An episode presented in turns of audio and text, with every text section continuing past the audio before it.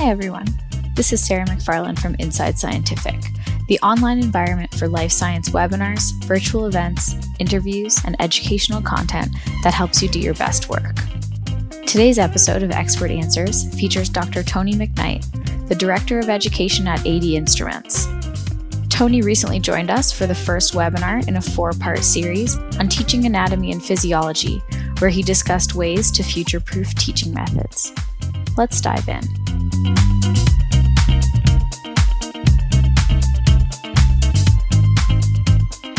We are going to kick off our Q&A with our very first question. And so this question is how do you prevent cheating on virtual exams slash tests? That's a very interesting question. And I think there are two parts to it. And, and I'm not, I don't really know the answer. So hopefully other people will, will tell me. But I think that you've got to know that the student who is sitting the exam is the student you think is the student sitting the exam. And uh, there are various techniques to know that. But that, of course, is essential.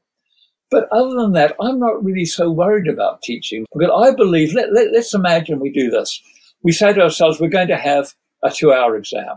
And in that exam, we put a large number of questions and we have this mix of questions and we uh, uh, we, we get the timing, and you have to think about the timing, but you get the timing such that if a student doesn't know the answer, and if they then go and do a Google search and they try to find all the answers, they're never going to finish the exam. So all they're going to actually do is ensure that they can't pass it.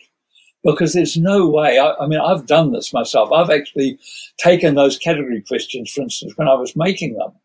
And I could spend three hours trying to find an answer to just one of those questions and be sure it was correct. It's, it's, it's, it's not easy. It's easy enough if you get a very simple question to go and do a Google search. But if you've got five cho- or six choices, you've got to decide is each of these correct or incorrect? And you try to do a Google search about each one, you're going to be taking half an hour. Whereas if you know it, you can do it in two minutes.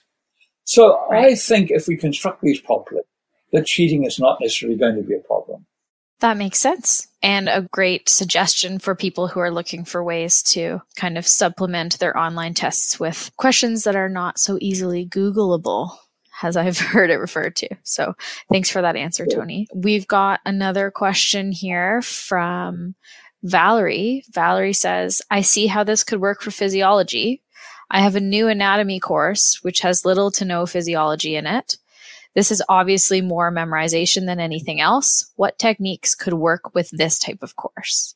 Well, well, thank you, Valerie, for that, because effectively, I believe exactly the same techniques will work. And in fact, on my list of to do things is to create exactly the same material for anatomy as we've created for physiology. There is, there are anatomy laboratories available for online learning, not yet these types of questions.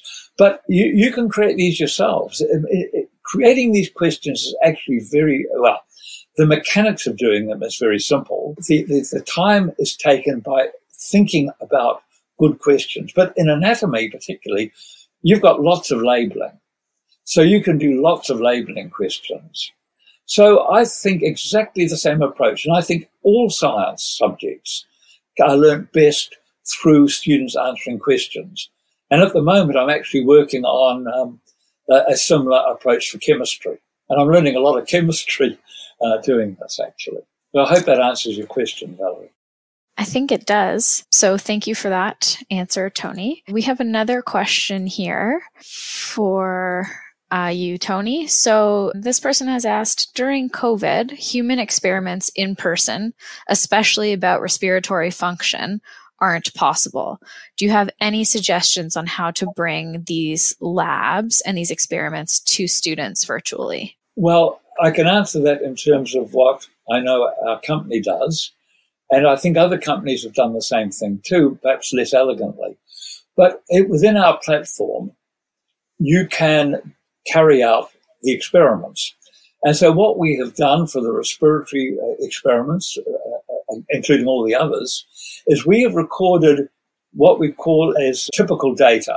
We haven't tried to make it perfect. It's, the it's exactly what the students would record. And if the students can't do the experiment in person, you can give them access to this online and they can actually look at the data.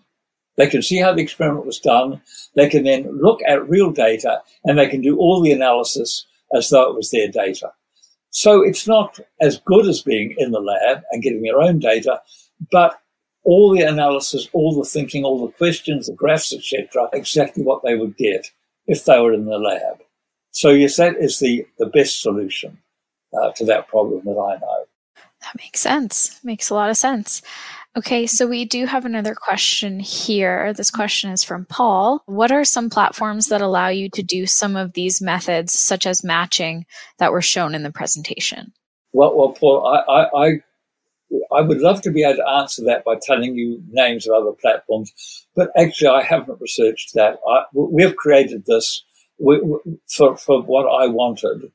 So it's really tailor made to the way I wanted to teach. I'm sure there are other platforms out there. I'm sure there are other ways of doing this, but I, I can't, honestly, I can't tell you um, what, what they are. I'm sure others will be able to tell you answers to that, but, but I can't. I, I only know what I've worked with, really. Mm-hmm. And just to add on to that, Paul, in case you missed it, the program that Tony showed you during his presentation today is called LT. It's made by a company called AD Instruments, who has sponsored this series. So if you want more information about this software and um, how to use it, there is a link in the resources panel to the LT um, portion of the AD Instruments website. So you can go there and check it out. We have another question here. This question is from Peter. In regards to the example that you gave at the end of your to- uh, presentation, Tony, about students having better performance in the virtual version of the course, how do you know that the better performance isn't just because the course is less rigorous? Is there any way to standardize the online versus in person courses? Yeah, I mean, that's obviously a, concern always of whether you're really making a, a, a, proper comparison. But this I showed you there are interesting because over several years, this course is now run, this last uh, course I showed you, and it was taught entirely on campus until, and is a New Zealand course, until uh, the April last year, they suddenly had to go for about six weeks onto virtual online learning. And so, as far as we can tell, the course worked equally well either way. I, I, I think that's the only real answer I can give you. I, I m- most of our data about the success of this is coming actually more from people's experience using it on campus than online. But the online results are, are fitting exactly with the on campus results. And the same exams being used for both. So I think it's probably pretty. Uh, it's pretty fair to say that the results are comparable, whichever way you do it. That's great. We've got another question here. Uh, this question is from Liam. Lots of universities use their own systems to track grades and assignment submissions. Does LT integrate easily with any of these types of systems? It integrates easily with Canvas and Blackboard and Moodle, and those are the major systems that are used. And we're working to, to make it integrate even better for the future. It's one of the things that we, we're working on. But yes, it, it does. I mean, it has to because obviously you don't want students having to and staff having to use two separate platforms and that don't communicate with each other. That makes sense. And so we've got another question here. This question is from Virginia. In small learning groups, we often see that some students work very hard and others barely contribute. Do you see differences in the exam performance between these different kinds of students with your methods that you described?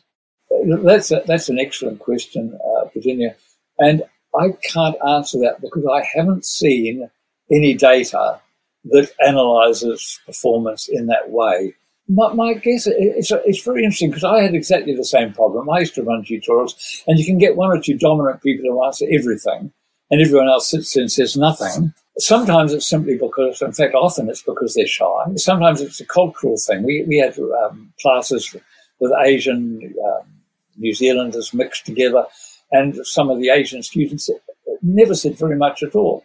But in the exams, they did just fine. So I think it's a really difficult but very interesting question, and it will be very interesting to explore in greater depth. It would be an excellent research um, project for you, actually, to, to try to to uh, to sort that out. Mm-hmm. And we have one last question here, just to be respectful of everybody's time. This question comes from Denise. She asks, What are five skills a teacher who wants to implement these um, techniques? What are five skills that this teacher needs to develop? And which of the interventions would you recommend starting with? Well, that's a, that's a very, very uh, difficult question for me to answer. But, but, I, but I think I'm not sure that I can say five skills, but I'll say that there's one thing that the teacher has to develop, and that is you have to be confident and about yourself and your understanding. And you have to be confident to say to students when they ask you a question, I don't know the answer to that. Because that's the scariest thing for teachers when they shift from telling the students everything to effectively assisting the students to learn. Is that fear that you're going to get asked questions that you can't answer? Well, it's inevitable. I mean, I can't answer most questions I get asked because you just don't necessarily retain it and you need to go and refresh it. And I always used to say to the students that the best answer you can give me when I ask you a question is, I do not know.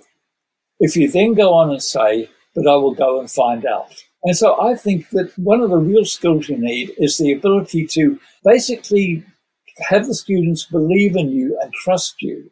So when you say, look, I don't know, Let's go and find out. And next time we'll discuss this. They all think that's great.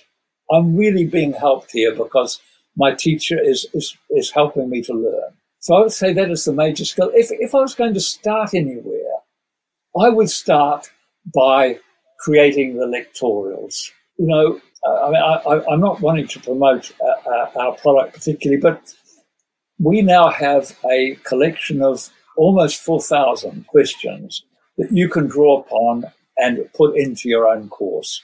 So there's a, there's a lot of material out there now already done for you that you can go through and put into your course, create the course you want using that material. If you don't want to make videos, I don't think you need to have the videos. The videos are to some extent window dressing, and they're a way to make sure that the students realize that it's your course. But you could create the lectorials without the videos. And that would t- take, that would be the relatively easiest thing to do, the simplest thing to do. And I'd probably start there because that would make the biggest difference to the student learning in, in my experience.